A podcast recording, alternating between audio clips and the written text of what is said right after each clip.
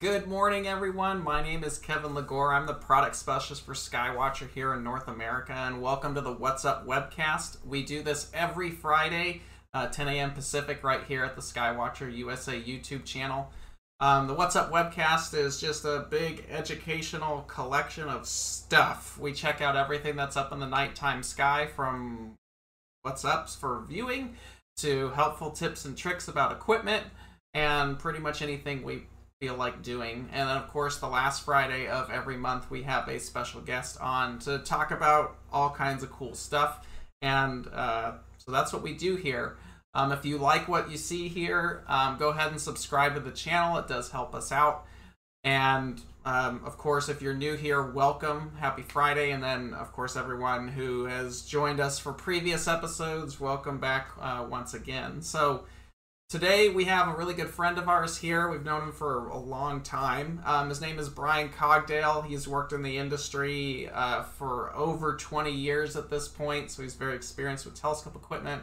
Uh, he's a fantastic imager, and he has opened up his own uh, telescope hosting uh, site, and that's what we're going to be talking to him about today about remote imaging things to consider if you're gonna think about having a remote setup and kind of just go from there. So i'm gonna bring bryan in um, bryan's in california so um, let me pop this up. Hey bryan how you doing this morning? Uh, I'm Hi, good morning. Doing well. Happy friday.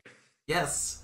Um, so uh, thanks for spending the, the morning with us. I know we're all busy doing stuff and i know you've been busy clearly from what you're sitting in at the moment. Um, um, so I ask everybody pretty much the same question of how did you get started in astronomy and to where it made you want to have a you know a remote site like you've got now yeah it's it was i mean it's literally been a, a lifelong pursuit uh, the the interest in astronomy it's one of those things where it started around like kindergarten and uh, just had a, a innate fascination with the with the stars. And so you know as a kid you know pouring through books and getting more fascinated by it. And then being in the growing up in the in the bay area in san jose it just it seems to me like it was very astronomy friendly. Um, astro clubs were accessible.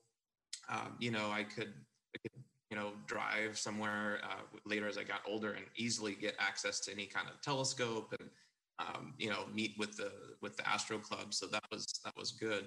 And then at some point at some point i decided oh i should put a camera on the telescope. And that's you know that was the beginning and the end. That's as and a lot of hobbyists know that that's that's when that's when you're not coming back when you start to get into astro imaging. You're like oh this is fun. I think i'll take some some pictures through the telescope.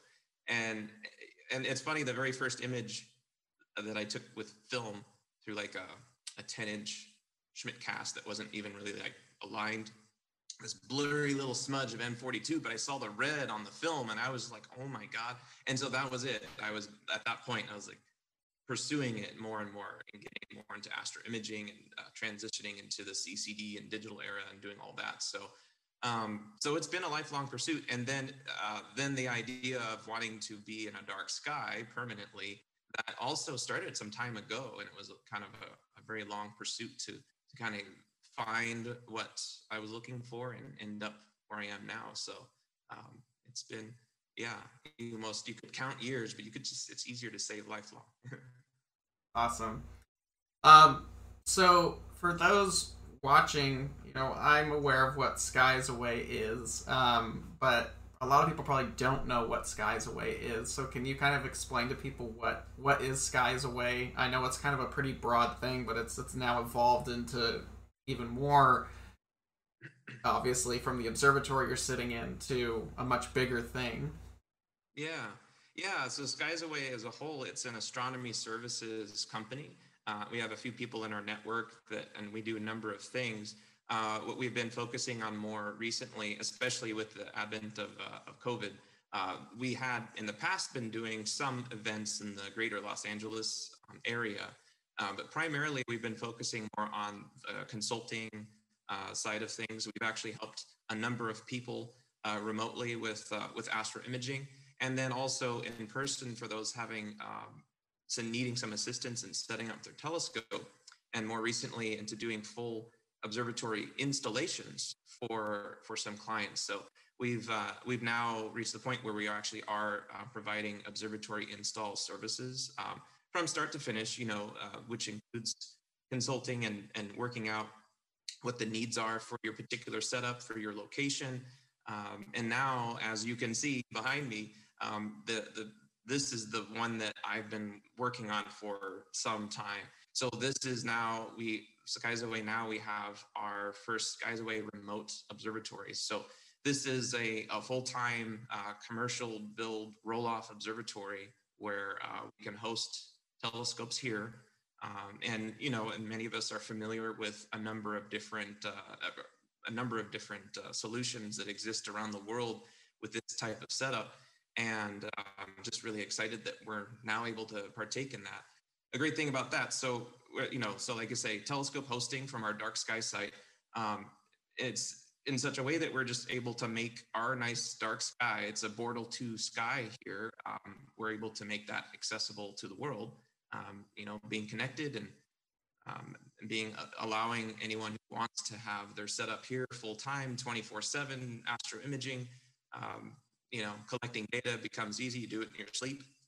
And I know a lot of us um, that's kind of like the ultimate goal is like as far as astro imaging goes it's to be able to just do that wake up and have a beautiful set of data and take a lot of that work out of it. So so yeah so wrapping that up it's yeah astronomy services and now our our big our big debut is this um, this commercial roll off for dark sky telescope hosting. And um so know I, I know there's people are probably familiar with um, roll off roofs and domes and stuff like that. Normally they're just something you have in your backyard, but you know, a hosting observatory like you've got is actually a rather large uh, facility. What size is the roll off um, that you're in now? Yeah, this one is it's just about 500 square feet. Um, and I because I'm I'm kind of I'm kind of flying solo as far as the operation goes. So at first I'm like, oh, I'm gonna get I'm gonna get a roll off and put 20 piers in there. And I thought about that. I'm like, you know, I want something that's that's um, manageable for myself. So this is about 500 square feet, um, and it hosts uh, six piers um, very comfortably. Like over a seven and a half foot uh, footprint for each for each pier, and depending on what might be installed, there's a couple of piers that are actually uh, allow even more space and more overhead clearance so that you know you can put a pretty large instrument in here.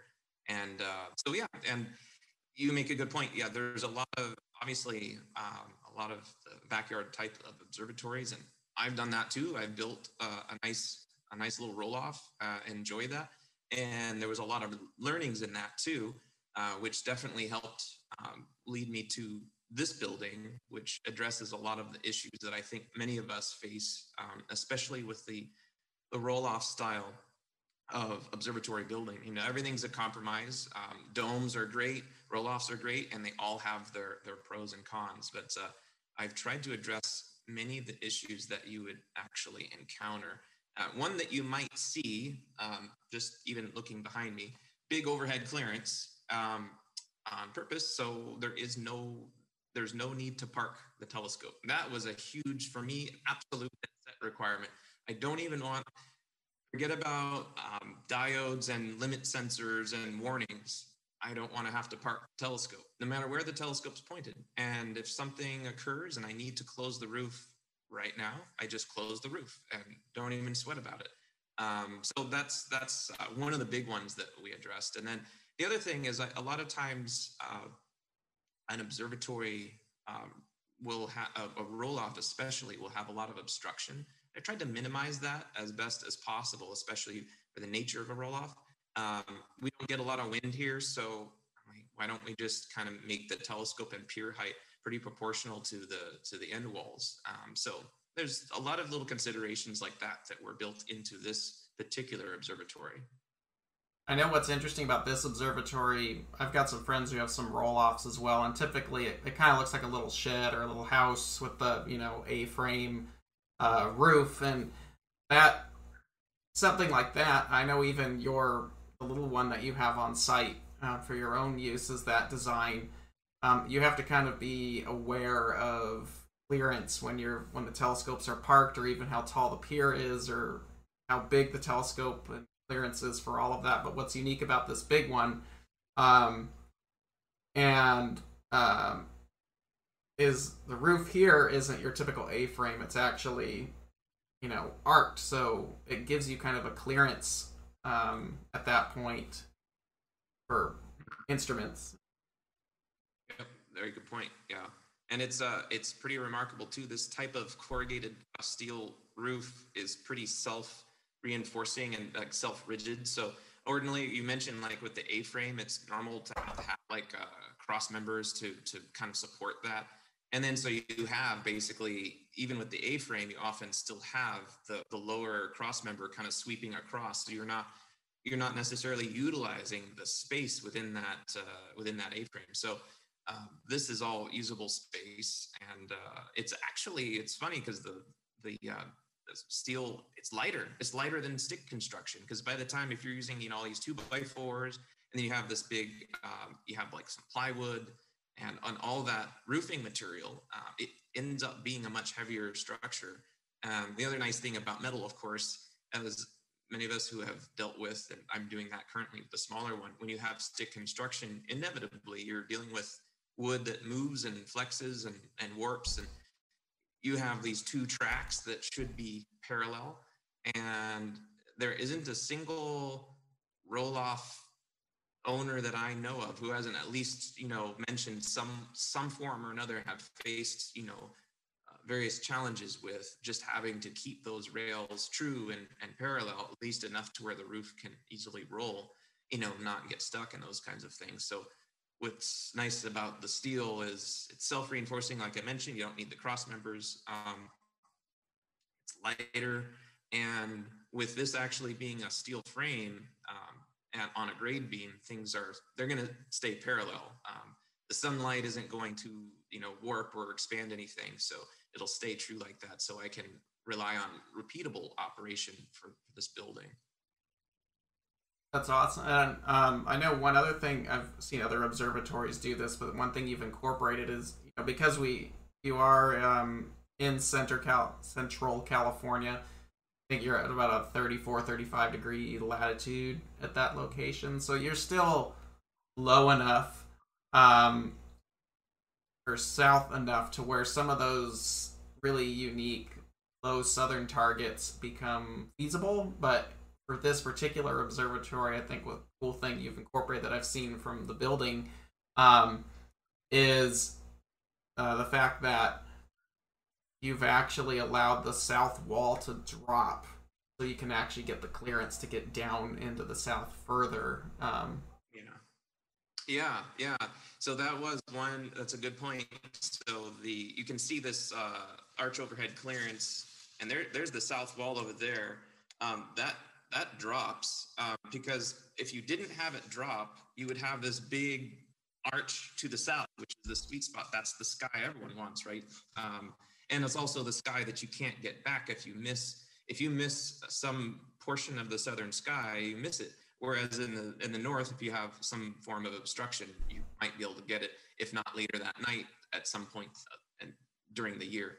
So yeah, that wall drops. So our southern horizon is just as low as my natural topography will go. I think you can get down. I mean, you're within 10 degrees uh, for basically all sides, but the south is like straight down to the horizon.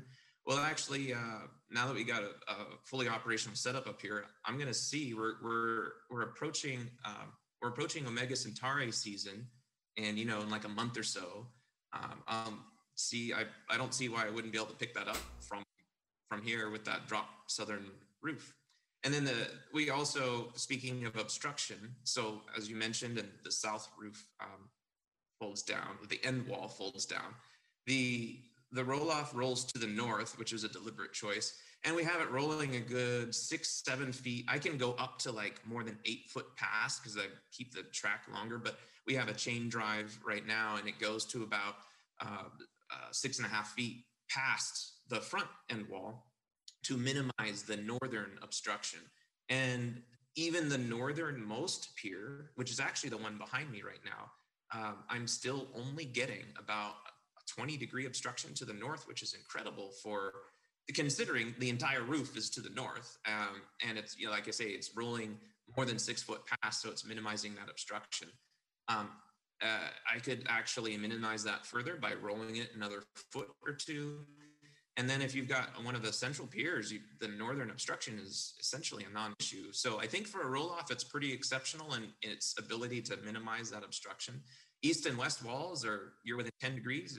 Actually, kind of up to you if you, if you have an instrument that um, you go with a higher, taller pier, we can go above the end wall, and you've got plenty of overhead clearance depending on the telescope and what the needs are you can have as best of a ideal horizon as as reasonably possible for for a group roll off observatory.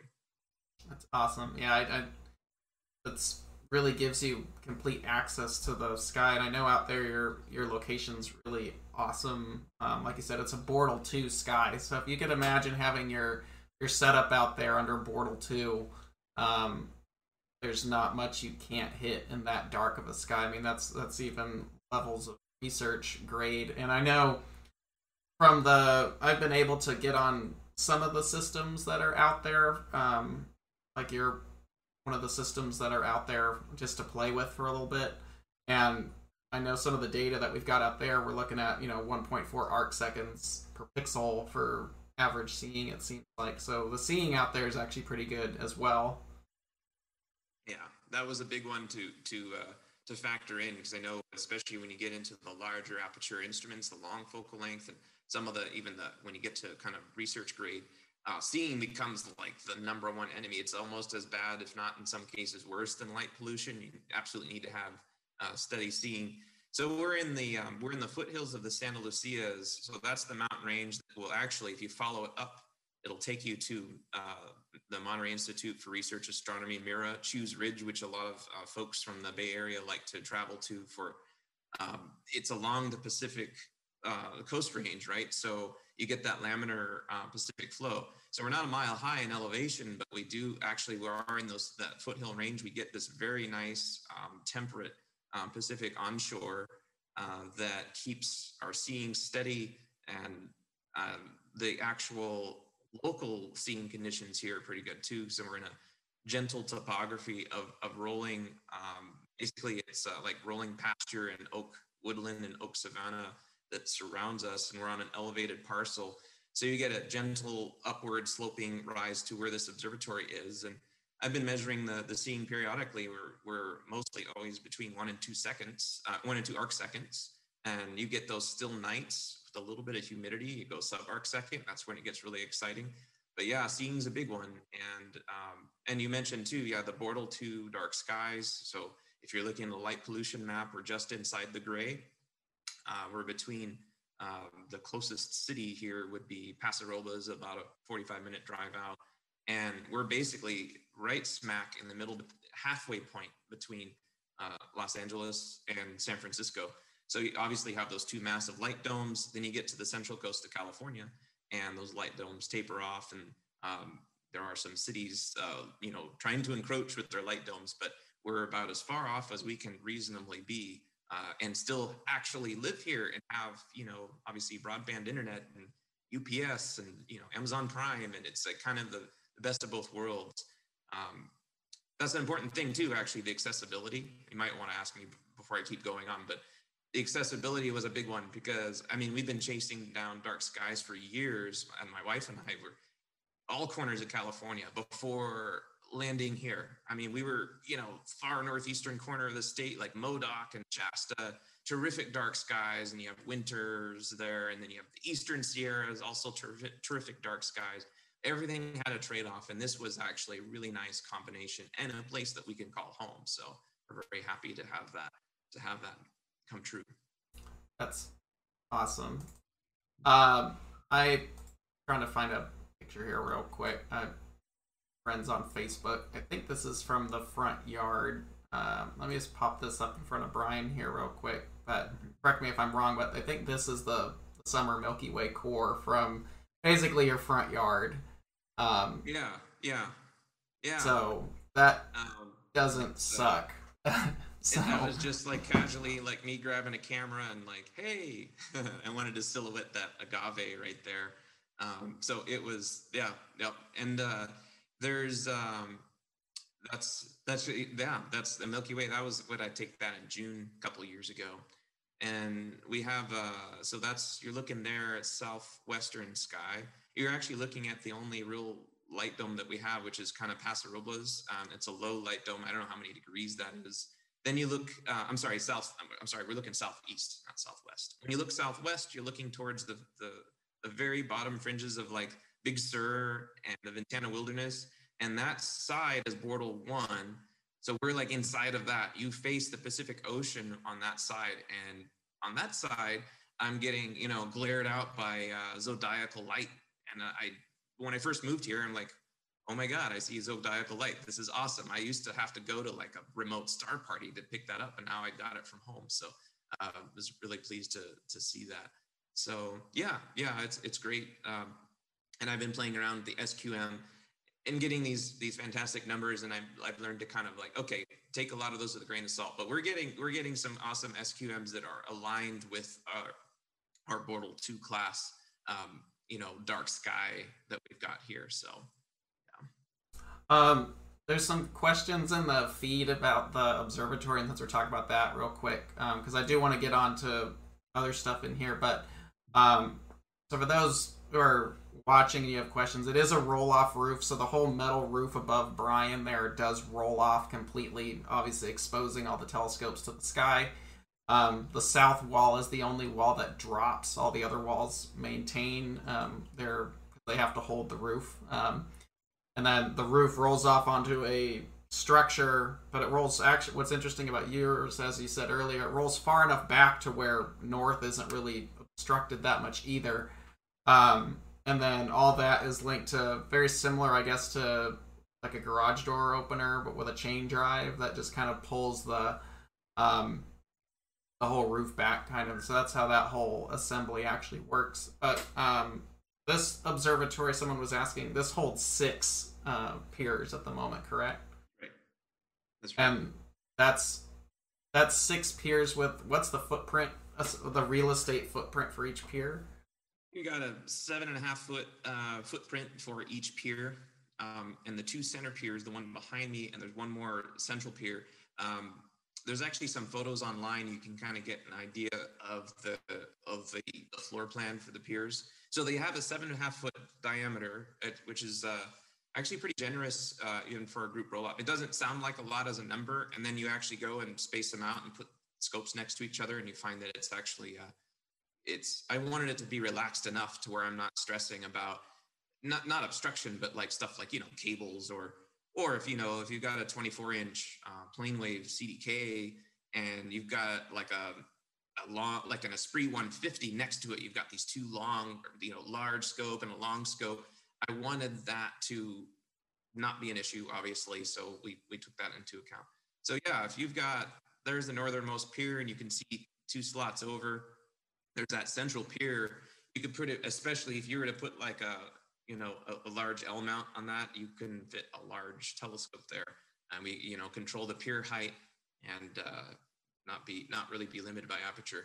Yeah, you could see up uh, the the fold down south wall there on that one photo, um, and then you see the whole thing open on the right of the screen. Um, that's with the roof obviously off or rolled off and the south wall down. And um, yeah, so there's some there's some cool tidbits on the on the website that kind of describes some of the considerations that were put into the building. And actually, now that you are showing the website, um, the nice thing this was something i also kind of took the initiative on doing. There's life would have been a lot easier if i just poured a nice big concrete slab. Um, it really would have but uh, you know concrete it holds a, it's a lot of thermal mass in in concrete and we have 100 degree days in the summer and it can cool off at night and you get a lot of heat convection like like like coming off of tarmac or something so we're in a nice grassy field. It's like a you know it's a, it's a pasture and uh, when it, that's you're being surrounded by like low lying vegetation and moisture that really helps the local seeing conditions and so instead of pouring a big concrete slab we're on a raised subfloor. The only concrete that we're using is for the piers themselves, you know, big, big, deep uh, piers with rebar and everything. And then there's a grade beam to support um, the, the, the structural members of the observatory.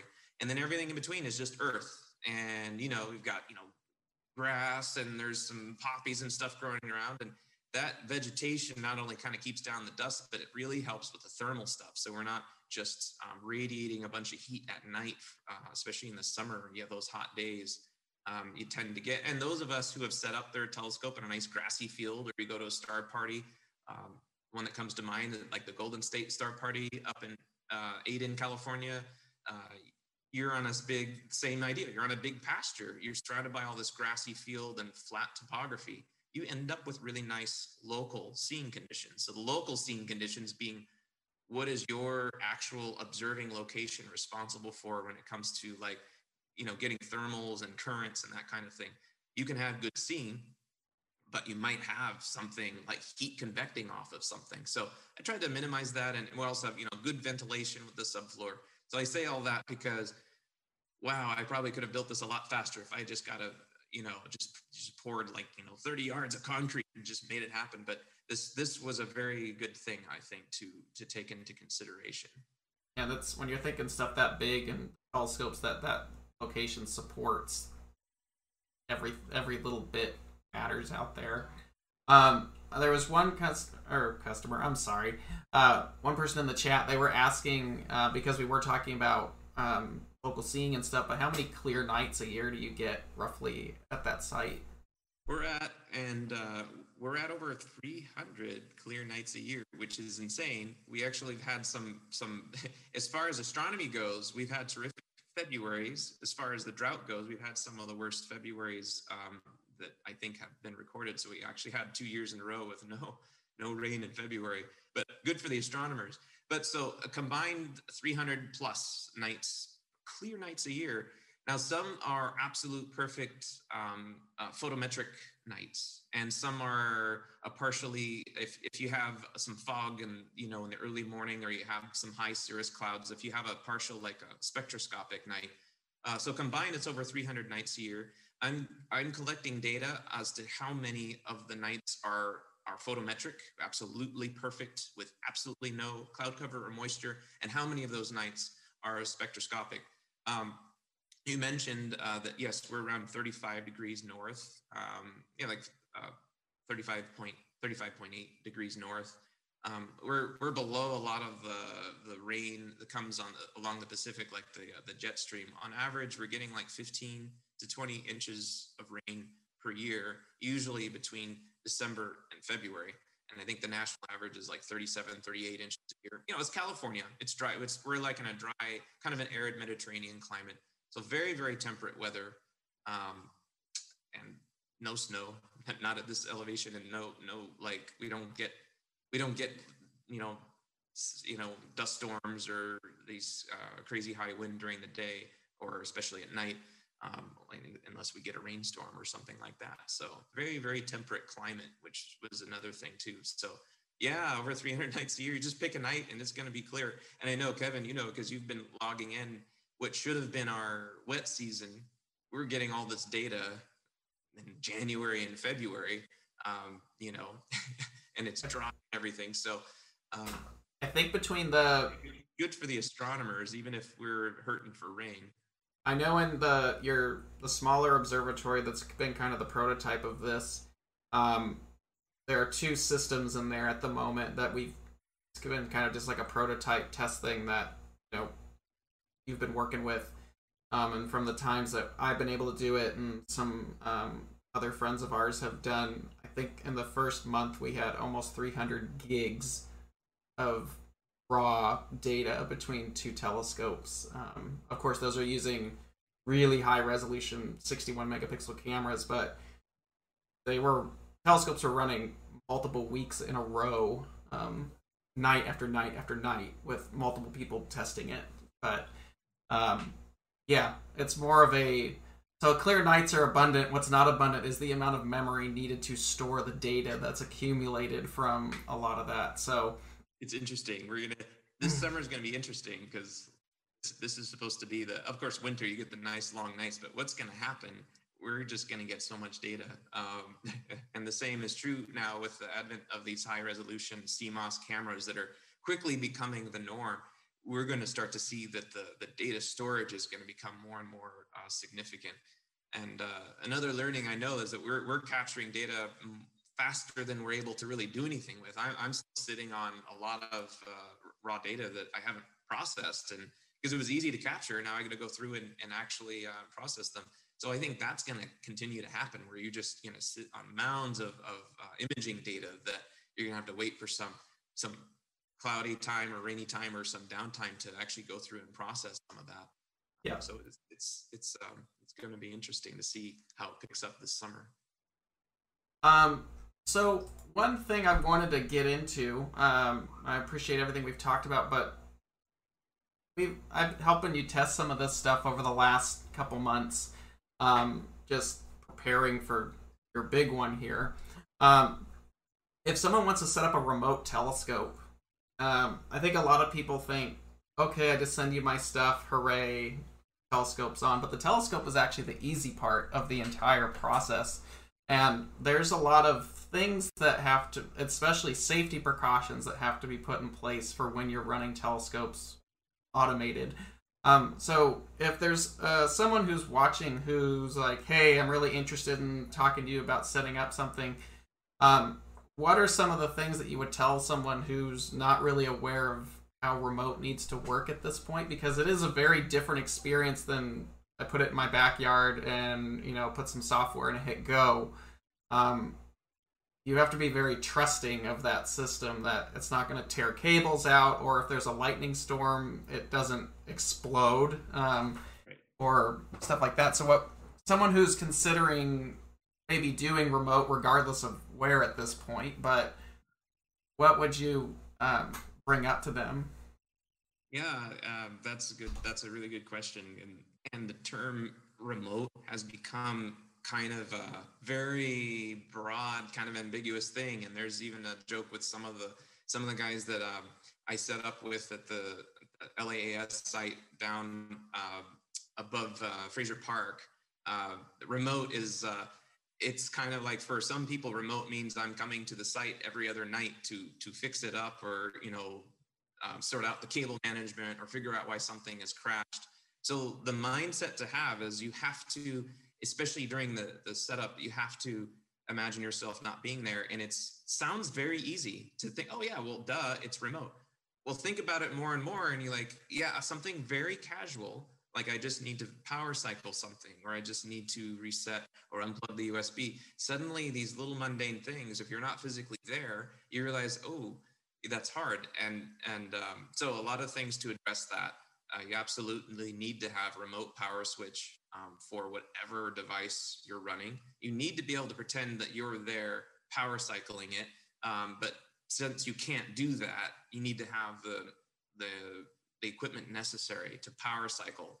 The same goes for unplugging your USB, at least virtually unplugging your USB. Um, you can do that like um, in various ways, but you need to actually cut the USB and then plug it back in.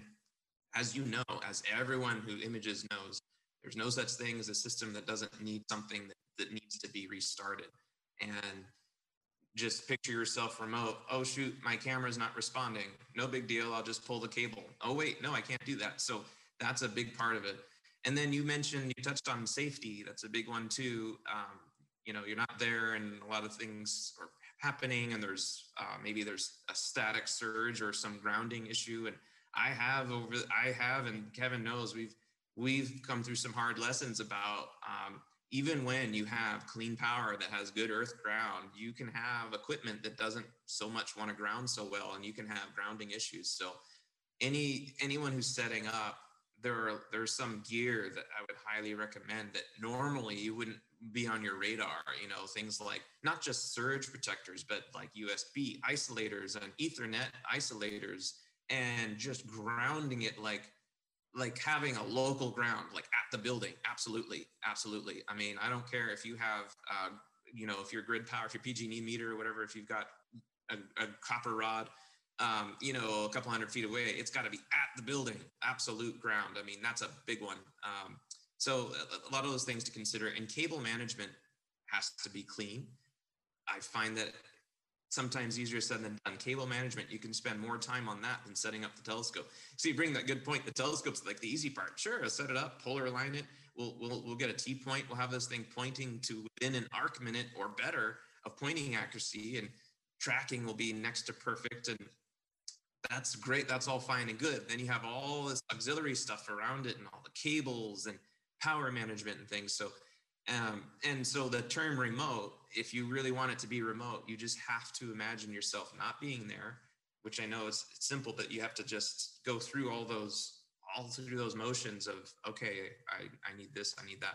And so there are some like if I had someone moving in here, I would there are some some like basic requirements, and I have some of that infrastructure in place already, like remote power switches and Ethernet isolators and stuff. But depending on the setup, and there's more than one way to do it. That's the other problem too. You talk to if you ask 10 people, well, how, how do you control your telescope remotely?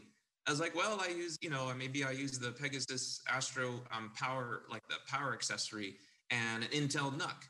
Or maybe I'm using the Eagle, which actually behind me, I'm using the Eagle because uh, I, I, like it's com- it's all contained. Maybe I'm using a Raspberry Pi, or maybe I'm using uh, like um, a Fusion box, a Software Bisque Fusion box. There's so many ways to do it. There isn't a single right way to do it.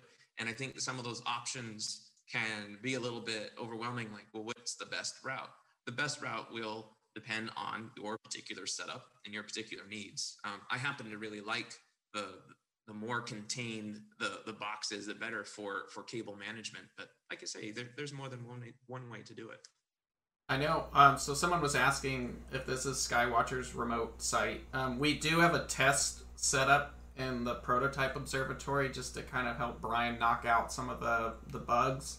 That was like a temporary thing. Um, but I don't know. Can I tell the story of what happened with that and what we? Uh, yeah, I mean it's all part. Um, of the, it's all part of the learning, and it's it's definitely was. Uh, so um, we sent a setup out there just to shake them th- some things out. Um, that's now occupied by a separate system.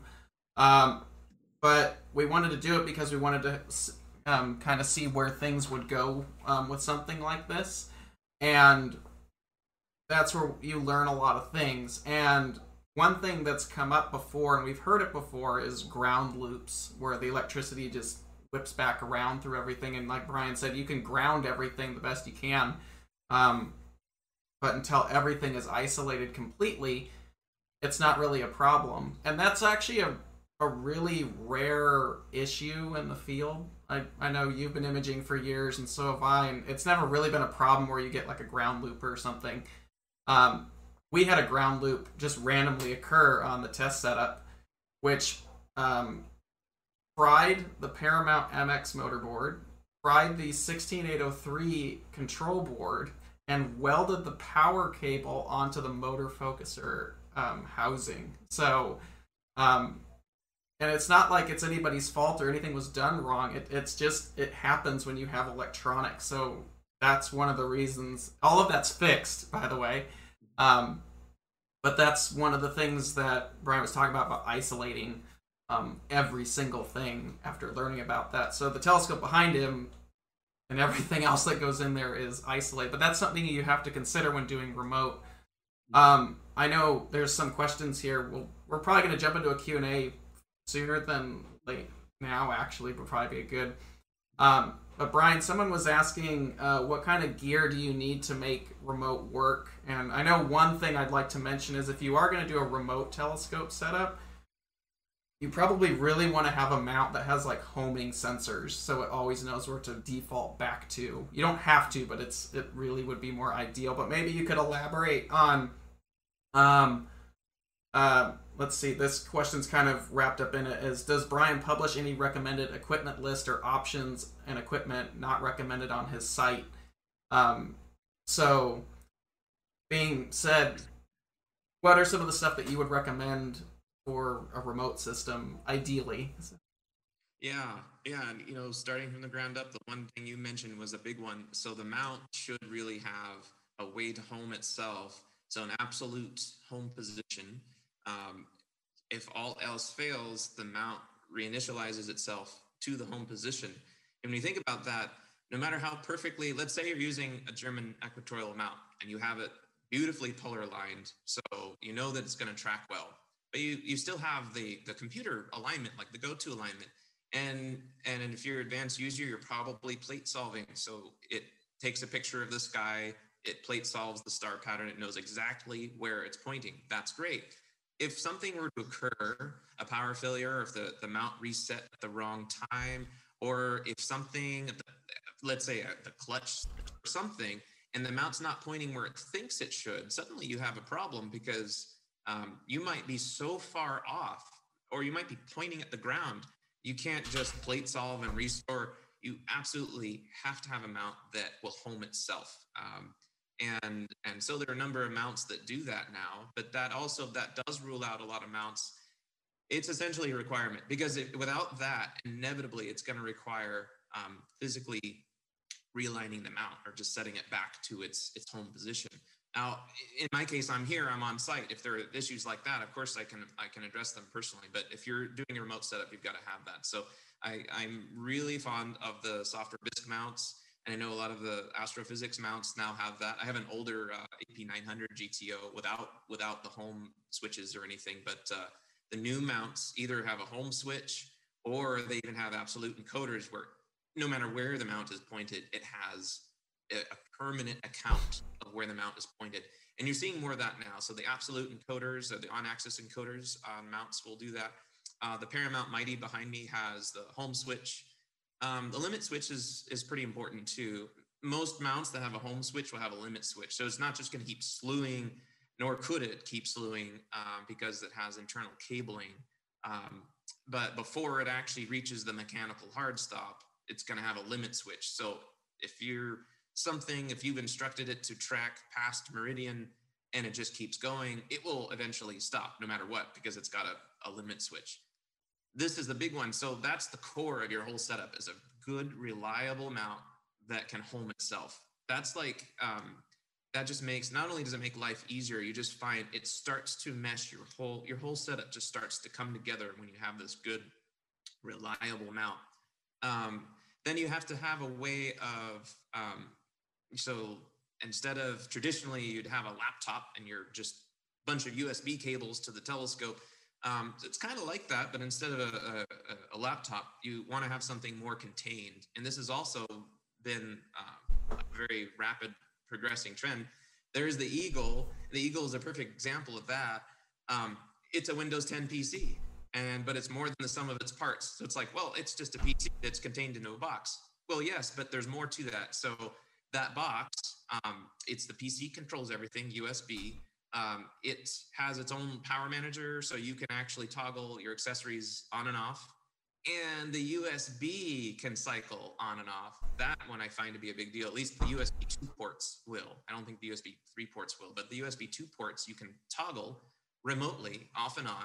You can toggle any of the power ports off and on. It's self-contained. It's good for the cable management. Uh, it's it's it's the way to go. And I uh, I hook everything up via Ethernet. Um, you can do Wi-Fi um, and that's actually something our, our friend uh, uh, Richard Wright really uh, advised me on, and I, I wholeheartedly agree.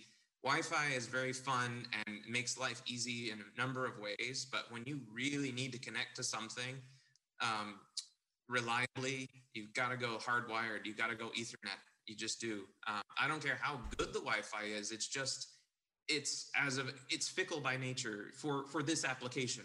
Um, you can make it work, but it's you're just you're just buying yourself more frustration. So you need an ethernet connection. You should establish some kind of you know a, a lan. Uh, if let's say you're setting this up and even in your backyard wi-fi is obviously the the most tempting thing to do because it's like i don't want to trench a ethernet out to my but depending on what you're doing even in your backyard i would still recommend going ethernet also by doing that instead of a whole string of cables or the fickle Wi-Fi, you've got one nice singular cable that goes to your entire setup. So I, you know, all I have going up the pier right now is a power cable and an Ethernet cable, and it'll do everything else. It can, you know, then we're then we're good. Focusers, rotators, dew heaters, uh, the camera itself, the thermoelectric cooler on the camera, the mount. all of it is just going through these two little wires. So it helps your, your cable management. So, um, and there are other solutions like the Eagle, but that one, that one's, uh, you know, we've been setting that up in our smaller observatory. And now with the, with the Skies Away remote observatory here, the Eagle's been, Eagle's been our, our computer of choice for that. Um, I know uh, someone was asking, uh, real quick on the Eagle, like Bryan said, these are made by a company called Prima Luce in Italy. Um, this is an old Eagle too. um, that's been in the sun and bait. That's not nice and red anymore, but um, they have the Prima, they have the Eagle 4 now, and there's some other. You could actually just send a laptop if you really wanted to, but the like Bryan said, the nice thing about it is, you know, if something goes on, like your camera's being finicky or the filter wheels being stupid, which you've all been there um, you can't just walk into your backyard and unplug the USB. So having something like this where you can toggle that USB and basically remotely unplug it um, is is a really important thing when you're working remote. Um, there's a gentleman online here who is asking, uh, "What is your thought between mono versus color?" And I wanted to just bring this up real quick. Uh, this is a test shot from something in the smaller observatory that you've worked with.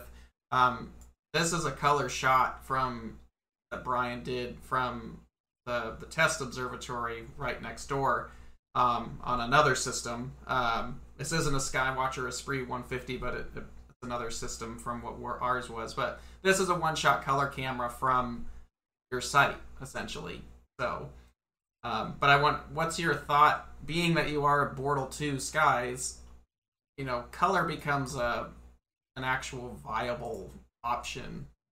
Yeah, that's and I there, I tend to like the one shot color for that reason. So, color, um, you know, DSLR cameras they're all color, and there are color options with CCD and CMOS cameras. One shot color is is really nice for obvious reasons. It simplifies your setup. It's much easier to obtain your final setup. It has far less processing, and Kevin knows all too well too. But you know, once you get involved in in uh, tricolor or narrowband imaging, and you're having to process each of the channels and then blend them in such a way that they're harmoniously making the image that you intend. Whereas one shot color is doing all that for you.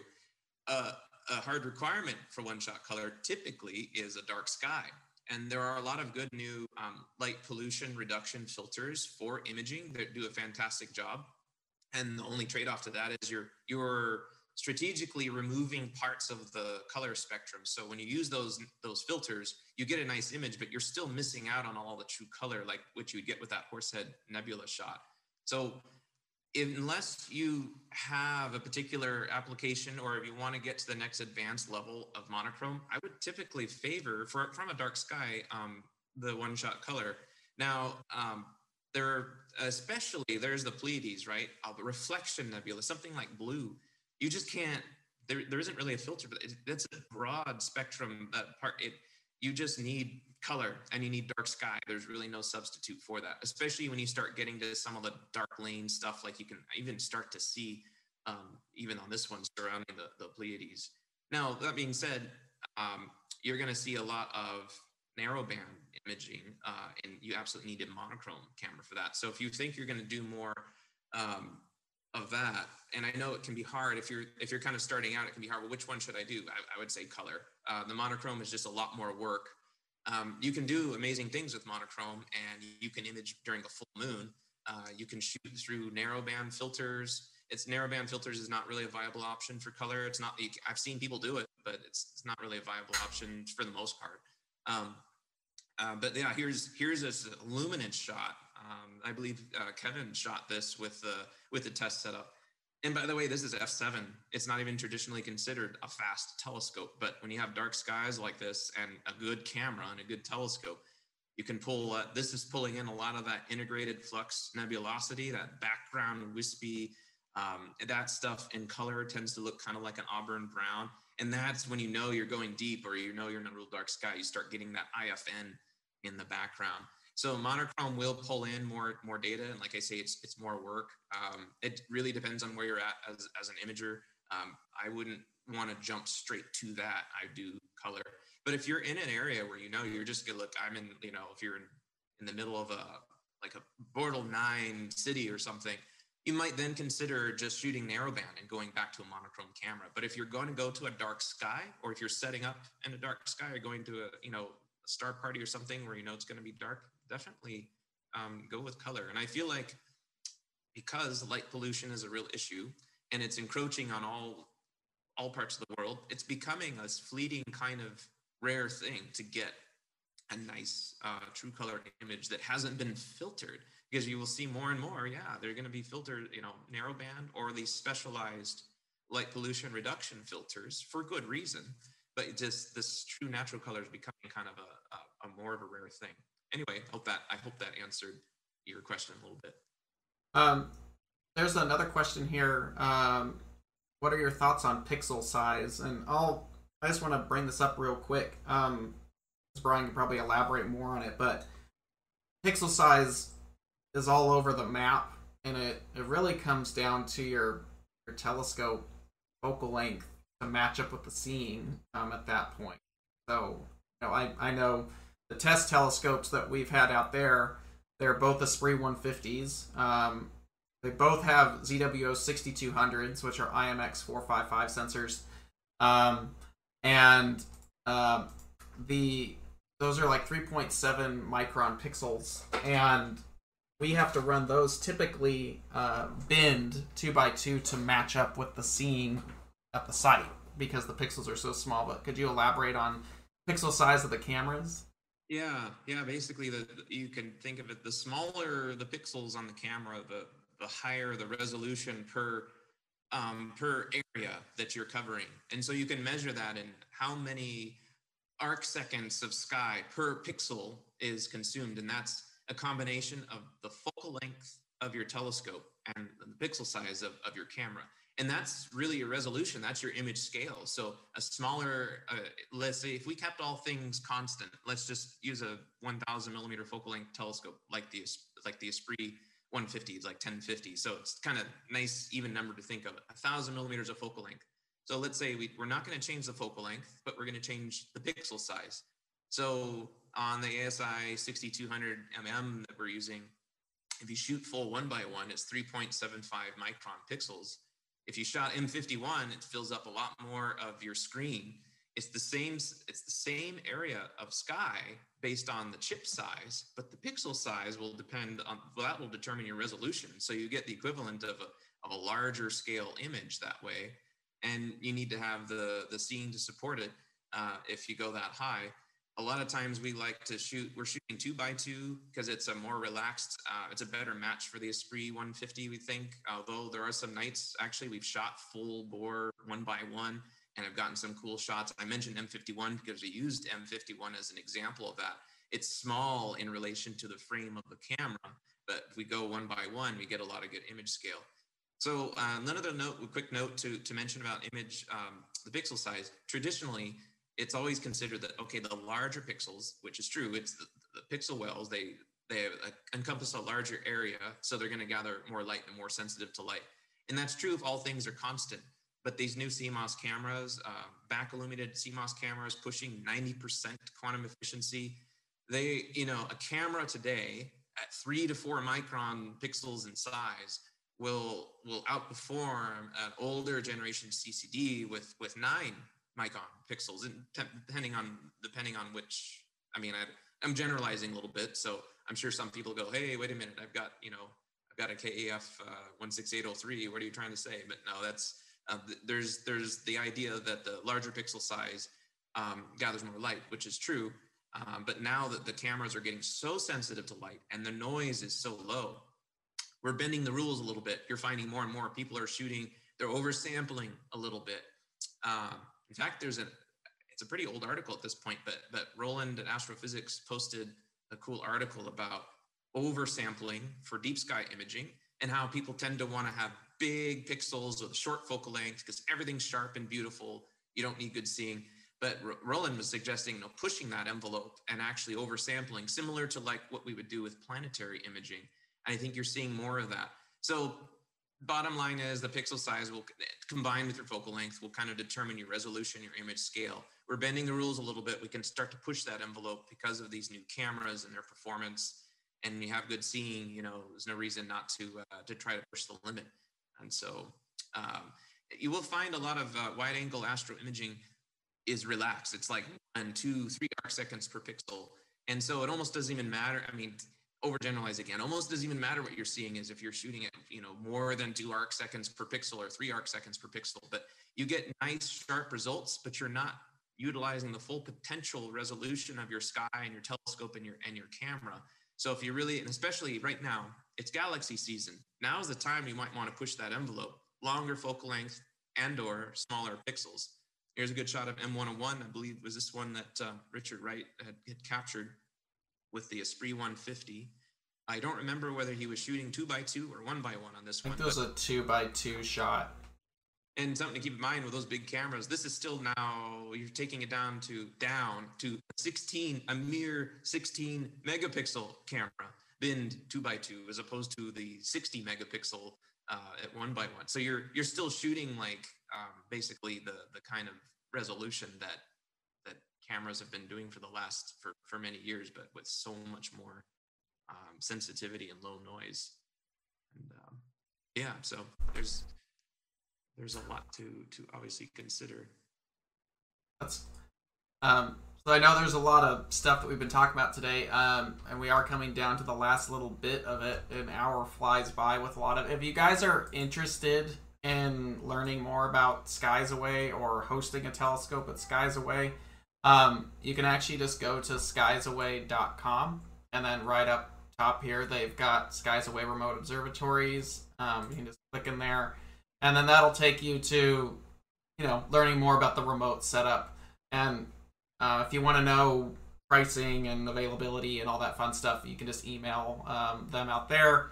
And I'm sure Bryan and their team will be happy to discuss any of that with you. Um, there are only six piers in this observatory, um, so you know maybe there'll be more on uh, another build in the future. But um, it would be something to think about if if you're really looking, or if you've got a club and you want to do a shared telescope and you just want it in a dark sky site that's something to think about too. But yeah, if you're interested, go to let me put that back up here. Um, it's actually skiesaway.com is the main, and then there's remote.skiesaway.com for the remote site. But um, that's their website. Give them a, an email or a call, and I'm sure Bryan will be happy to discuss with you about you know what it takes uh, to host the scope out there. Um, I will say real quick, in case people get confused uh, this particular site at the moment is for sending your equipment there and having access for it. It's there's not a telescope on site for you to rent um, at the moment. Maybe that'll be something that you guys do in the future. But um, just as I know, there's been some confusion a little bit there. So yeah, that's a good point. Thank you for, for bringing that up and reminding me that that's it's a good point to, to bring up. It's uh, and there are there are um, solutions out there where you know you can rent telescopes like through you know Slooh and things of that nature. But this is for your your personal telescope that you'd bring here. Obviously, it would be your your personal property that you would bring here, and it would be hosted here at the Dark Sky. Um, I'm on site, so I provide the the support on site as well as the installation and uh, you know monitored things and everything here. Um, and uh, and the site uh, that you mentioned, yeah, remote.skiesaway.com, we're going to be posting the telemetry page, um, you know, pretty soon. That, that'll start to show you. Anyone will be able to just check that out if they want to see it. We'll be posting the uh, the seeing uh, data from our SM1 seeing monitor. Uh, we'll have an all sky cam, which is connected at the moment, but we're going to get all that hooked up on the telemetry telemetry page with the the weather, the all sky, the seeing, the SQM uh, to give you an idea so you can always just kind of check it out. Anyone could just go on and check it out. Hey how's the sky looking today? Or you know or i want to i want to peek inside the roll off with the because we've got the we've got the cameras hooked up as well. So that's uh, that's going online shortly but uh, certainly uh, reach out. Uh, you can email contact at skiesaway.com we post our, our phone number there too so you can always just call if you have any questions about kind of the particulars about how you would get your uh, setup out here well, very cool. Uh, well, uh, thank you very much, uh, Bryan, for taking the morning to hang out with us, and uh, thanks everybody for watching. Um, I hope you've enjoyed it. If you like what we do here at the What's Up webcast, go ahead and subscribe. Um, if you want to talk to Bryan and reach out to them about getting your install out there, because you guys are ready for installs pretty much at this That's point. correct, so yeah, there's Online. they're ready to go for your scope. Um, to take advantage of those crazy skies. Uh, so reach out to them. Uh, Brown get you taken care of. Um, but yeah, if you guys have any further questions, you know, go ahead and email those direct to Bryan through their website. Um, so thanks very much, Bryan. Uh, thank you everyone for watching, and of course we will see you guys uh, next week. So have a good weekend and stay safe, and of course uh, clear skies to everyone as well. Great. Thank you very much. Right, take care, Bryan. All right. See ya.